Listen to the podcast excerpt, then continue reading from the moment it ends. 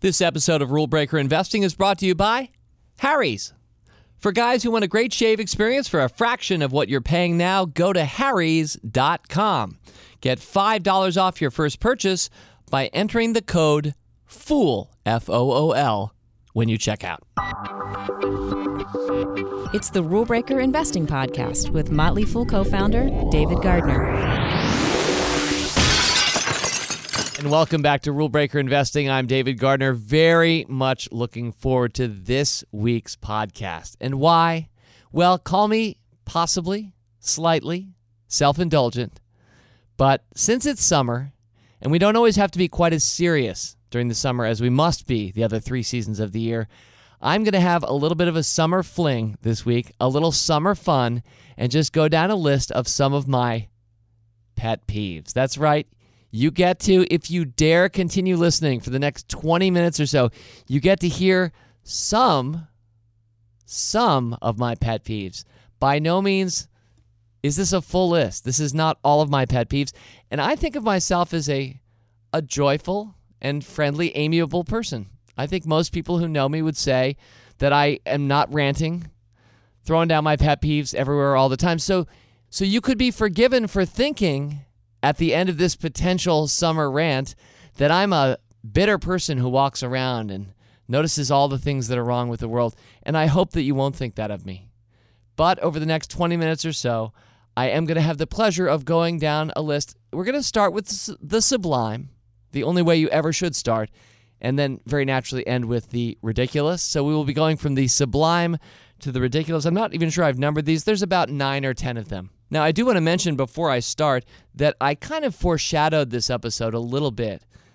Longtime listeners with an outstanding memory, far better than mine, may remember February 20th of 2016. In fact, if you're looking for a companion podcast to this one this week from Rule Breaker Investing, that February 20th podcast, The Language of Investing, where I talk about some of my let's call them lovers' quarrels with some of the phrases and words people commonly use when discussing the stock market in particular. But toward the end of that episode, The Language of Investing, I started to preview a list of things that annoy me beyond just the language of investing. And uh, off the top of my head, I think I was talking about CEOs who say they hire people smarter than they are. And when they say that all the time, it starts making me think that there are a lot of people smarter than they are. I start to feel not as great about them as the CEO, if that's what they do all the time, hire people smarter than they are. I think I also remembered um, mentioning how some airlines say, We know you have a choice to fly, so thank you for flying blank. And I think most of us, when we're picking flights, we're not really picking airlines. Sometimes maybe we are, but I think most of us, most of the time, are saying, "Wait, what day do I? Oh yeah, what what time is that affordable? Oh, okay, I'll take that one." And uh, so it comes across as a little smug to at least some airline passengers when you hear that at the end. Or to close before I actually start my new list, that phrase think out of the box. Let's let's think out of the box here. You'll sometimes hear people say maybe in a committee or a meeting, and I always think, you know, that phrase by now is so hopelessly hopelessly in the box, in the box that I from that point forward in the conversation often doubt any of the brainstorming that will be going on in that setting. Okay, with all that said, we're going to push that aside because that's the past. We're now in the present. From the sublime to the ridiculous, let's lead it off. Number one, this is not my number one pet peeve of all, just number one this podcast state lotteries. My friends, there's a bear market every day across the United States of America for lottery ticket purchasers. If you don't already know this, I hope you do, but the simple math goes something like this When you pay a dollar for your lottery ticket, right away, your state takes 50 cents off the top. And that's a tax. And the other 50 cents gets grouped with mine and yours and hers and his and gets stacked up into a big lottery payout. So if you're doing the math with me here, 50% haircut off your money every single time you buy a lottery ticket people worry about when the next bear market's going to be, or, you know, where will the Dow be by the fall? We once calculated that if you took Bill Gates' entire fortune, tens of billions of dollars, and put it into lottery tickets every single day for an entire month, what happens to it? Well, try having a large sum of money every single day for an entire month. You'll find that the 40 or 50 or whatever billion dollars ends up being something like $172.34 if you just keep investing it in lottery tickets all month long. And why is this pet peeve number one? And why do I list this as sublime? Because I actually think this one really matters.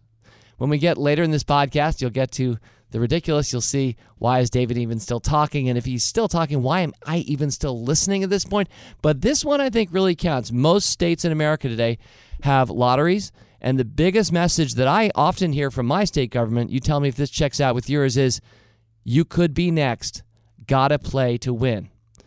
Some of the most amusing and inventive ads that I hear coming from my government on either the radio or television, often very well done, are just about lotteries. And it's sad when you think that a lot of states claim, I don't think this is often backed up, but claim that it's for education. Uh, it's the education lottery. Uh, and this has definitely happened in marketing for these lotteries uh, for years in some states. And it always has struck me, perhaps you as well, as highly ironic. Because if your education is really working in your state, you're not teaching people, usually people who can't really afford it, to buy lottery tickets. Pet peeve number one. All right, pet peeve number two with state lotteries behind us. Let's go to something not quite as serious because it's not quite as financial, but I would say possibly even more annoying for many of us. I hope you share this pet, pet peeve. This is a big one for me littering. Littering. Honestly, how can any person today, whether you're driving down the street, or out in a truck somewhere, or just walking through a park, or sometimes people even presumably do it on their own front lawn, they just kind of drop the cup, or flip the cigarette away, or toss the straw. And so we end up driving down the highway and seeing over on the shoulder litter. Doesn't look good there. It looks even worse in green settings and family settings. And I hope you I hope you feel this too. I know I know the Teddy Roosevelt in all of us, national park loving people. I know you don't like littering. I really really don't like littering. I think that there's no real excuse for it in almost any context that I can think of. I don't actually care what your own personal background is, how easy or tough life has been on you, where you come from, what your culture is. I don't think there's any excuse for just dropping something and making someone else pick it up. The phrase litter bug, I remember kind of growing up with in the 1970s, my formative years.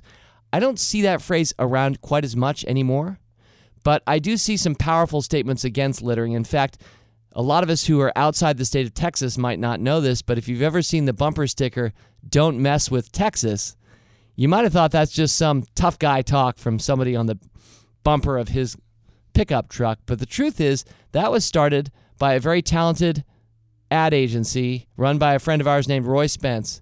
And it was all about encouraging Texans not to litter in their home state. Don't mess with Texas. I love that mm. sentiment, and whenever I see that bumper sticker, it makes me smile.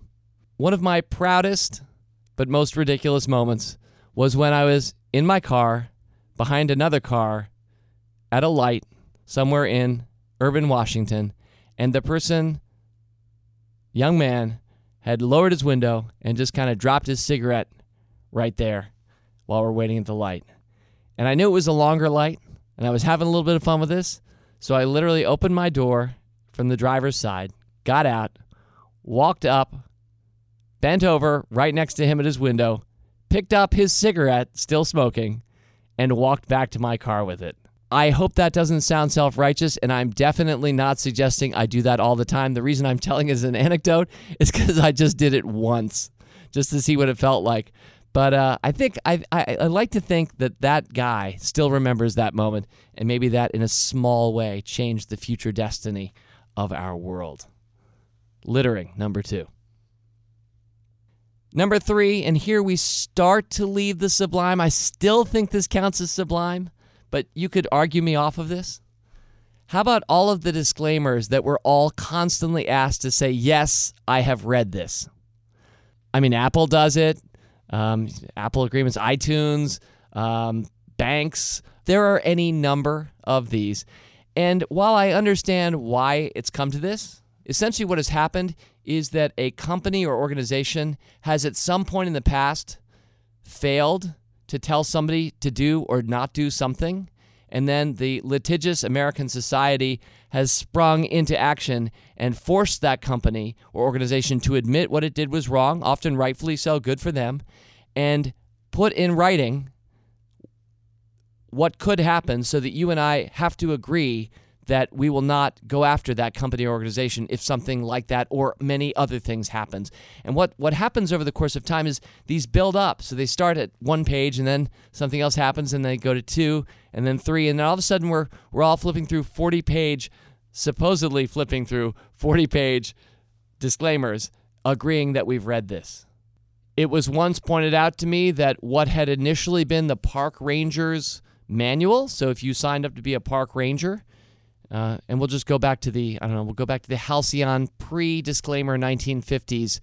You were expected to know as a park ranger what was in that manual, and it was pretty manageable. I'm going to make this up. It was about 20 pages long. You studied it, memorized it, and you knew what you needed to know to be a park ranger. And over the course of the coming decades, that thing bloated uh, with all kinds of additional disclaimers and agreements that people had signed off on.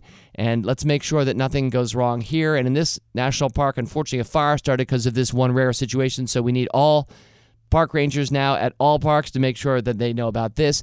And it's bloated to the point that no one actually reads or knows the park ranger's manual anymore. That's a little bit of an anecdote that I picked up from a book once. I'm not a park ranger, but I hope it kind of makes sense. So that's sort of how we've gotten to this point.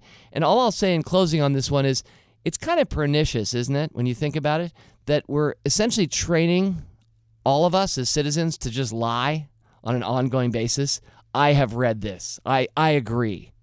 And uh, truly, if you have a sense of honor, if that means something to you, I hope a portion of you just revolts a little bit at the prospect of constantly being asked to lie and ha- to have that be a systemic and institutionally driven thing today. I'd love for us some future vision of America or our globe to get beyond that. I, I would love if at some point in the future, looking back to today, people are laughing at how completely silly it was to have to read through supposedly a 47 page agreement and say, I agree, before using your iPhone.